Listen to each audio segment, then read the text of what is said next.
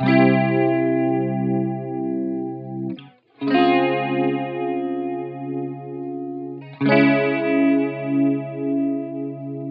everyone and welcome back to Life is a 20 Nothing. I'm your host Miola and happy 30th episode. I'm so happy to be talking to y'all yet again, yet another week. And I have a little disclaimer before we get into this episode. This is not an ad or anything, but I seriously just want to say if anyone is thinking about making a podcast, I absolutely recommend it. First and foremost, you have no idea who you're going to touch with your words, with your actions, what you're saying, what you're doing. That is just the first and I think most important reason ever.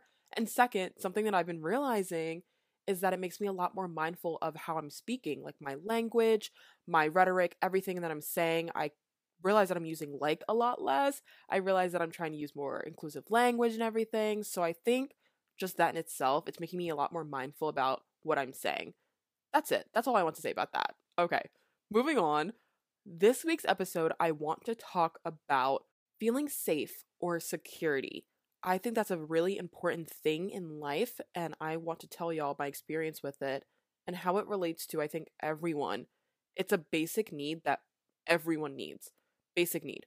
It's literally in like Maslow's hierarchy of needs. Like one of the most essential things ever. The feeling of safety and security. And before I even get into my personal anecdote about safety and security, I think first and foremost, it's important to realize that what comes with safety and security and that feeling is trust. And I have spoken about trust before, but I want to speak about safety and security side of it. Okay, so personal anecdote time. So, as y'all know, as I said, I moved out of my place off campus and I moved to somewhere else. With my situation that I had off campus, I had a very, very hard time falling asleep. I had a very hard time staying asleep. I had a very hard time. I did everything I could to make sure that I had the most peaceful rest. Like, I bought these noise canceling um, earbuds. I bought noise canceling headphones. I bought melatonin. I had a white noise machine. Like I played white noise on my phone. Like I literally took like a million different steps to try to fall asleep and it still just didn't work out for me. And with that, I started to realize, and I talked about it with my therapist, and I think that I mentioned it to y'all as well. I had a deep feeling subconsciously that I just didn't trust where I was living. I just didn't trust my household in general, and I didn't trust where I was living. Because of that, I had a very hard time falling asleep because my brain wanted to keep me awake because I was like, oh my god, what if something happens? What if something like on fire or something like that? Like, obviously, it had a lot to do with anxiety as well, but the main thing of it was that I just didn't feel safe in my home.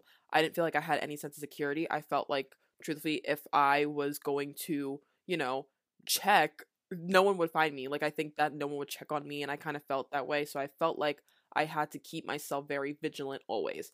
And that was a very subconscious thing that was happening in my mind that I really did not realize until after the fact. But that's kind of what I dealt with for a good chunk of my year of like senior year. I didn't realize how much I was dealing with it and how much it impacted my health, how I lived, like my quality of life significantly deteriorated because of what I was dealing with mentally. And of course, that feeling of, you know, no safety, no security, it manifested itself into physical forms to where I was getting like three hours of sleep a night, like maybe, or I wouldn't fall asleep, or if I fell asleep, I'd wake up probably about four to five times each night, knowing that I had classes the next day, knowing I had work. It was literally, I was going through hell. I felt like I was in my nightmare circle. So, ever since moving, I am in a place now where I literally have no noise. Like, I literally have nothing to disturb me. I'm in complete peace. I'm in complete solitude. I literally look at my window and I see a bunch of greenery, woods, and I love nature. I love the tranquility of all of it. And I'm by myself on this whole like floor plan that I have. I'm by myself.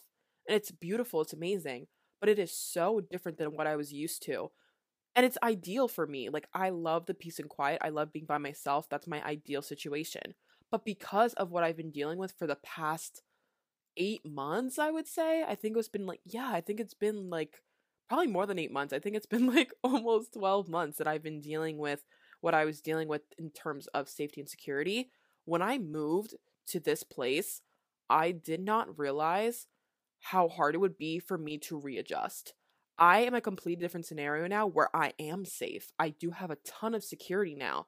But the thing is that I was dealing with the situation for so long, my brain took so much time to adjust. I got back home from Puerto Rico and then I tried to fall back asleep and I was like, okay, maybe I'm not falling back asleep because, you know, I just traveled a ton and I just had graduation, whatever. My brain's still in overdrive.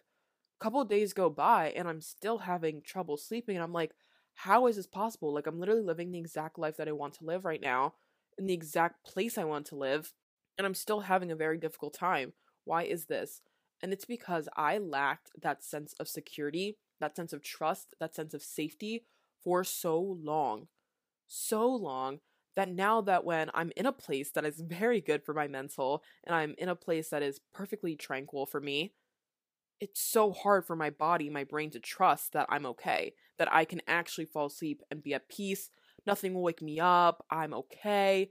It's very hard for me subconsciously to accept that fact. And it's very scary because I was like, I feel like this is never going to go away. I dealt with the situation for so long. Is it ever going to go away? And I believe there is just such an underestimation of how important feeling safe and feeling secure in where you live, where you are, how important that is to a person, to your function. In my opinion, if where you are in life you do not feel safe and secure and you can trust your surroundings, your environment where you are, that is so detrimental if you can't trust where you are it will affect you in every single way possible. Like I have experienced it firsthand. I've realized that if you cannot function where you are, it will tear you up inside, tear you up. And I'm saying this as like a screaming to you all like please make sure that you're in a place that you feel safe and secure and you can trust the people around you, your environment, everything. If you feel like you can't do that, it will manifest itself in your dreams in your nightmares like that's what happened to me i literally was dreaming about shit i should not be dreaming about like i thought i was literally going to die in my sleep because of where i was living because of what i was dealing with that is not normal. For anyone wondering that is literally not normal. But for me i knew when i talked to my therapist about it i was like okay i know i'm going to be out of the situation pretty soon. Like i know i only have to deal with this for a certain amount of time and i will be okay. But for people that that isn't the case, that you don't know when you leave, I completely understand how that can truly rip you up inside because that is scary and it's such a fundamental thing thinking of security and safety and just wanting to be in a place that truly makes you feel like home. And it is seriously so distressing when you are in a situation that that is the opposite of what you're feeling. Because you're supposed to feel safe, you're supposed to feel secure in where you're at. And if you're not, that sucks. That literally is probably one of the most shitty things ever. It messes with your mental so, so much. And it's one of those things I feel like nobody really gets it until they're living it. Nobody will understand what you are going through in that situation until they are the ones that are in your shoes that can't fall asleep, that sleep three hours a night, or that wake up, are so restless, that have no time to sleep, that have no, you know, good mental. Eh, nobody gets it until you live it. And I literally remember I was trying to explain to my friends the situation that I was going through, like how I was just so restless, how I couldn't fall asleep. I just felt almost in danger. Like my brain was kind of going through, you know, like a, I guess not really my brain, but like my nervous system was kind of going through this fight or flight thing, you know? And my version of that is that I feel like I need to protect myself. I feel that if no one is going to protect me, I'm going to protect myself. I feel that if I cannot trust people to protect me. I'm going to stay up and protect myself.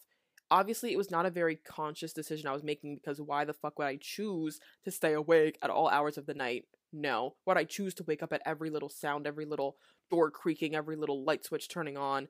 Maybe it's something also that needs to be diagnosed as well, but I'm fine now, so I don't think it was anything like that. I literally just think my body was just, you know, the safety and security stuff that I was talking about. Whatever. Explaining that to my friends you don't get it. I probably sounded batshit crazy, to be honest. I probably sounded like I just have really bad trust issues and I just need to get that like diagnosed and fixed, right? No, not the case. And a lot of the times, if you are in a situation that you do not feel safe or secure, you feel crazy. Like, for lack of better terms, you feel crazy. And sometimes people can make you feel crazy. It's a very easy situation for someone to like gaslight you and be like, no, you're fine. Like, you're overreacting, blah, blah, blah. I'm here to tell you, you are not overreacting maybe I was overreacting when I was in my situation, but I truly don't think I was. I think if anyone was dealing with the situation that I was dealing with, you would understand. And I think if you were in my mind, you would absolutely understand. I think that is so subjective to everyone as well. I think if anyone, if you're dealing with the situation yourself, I feel like if any one of us were in your shoes, we would absolutely understand what you were talking about. But being on the outside of it, maybe we don't get it. Maybe we're hearing and we're like, oh, maybe she's overreacting. Maybe he's overreacting. Maybe they're overreacting, whatever. But no one gets it until they deal with it.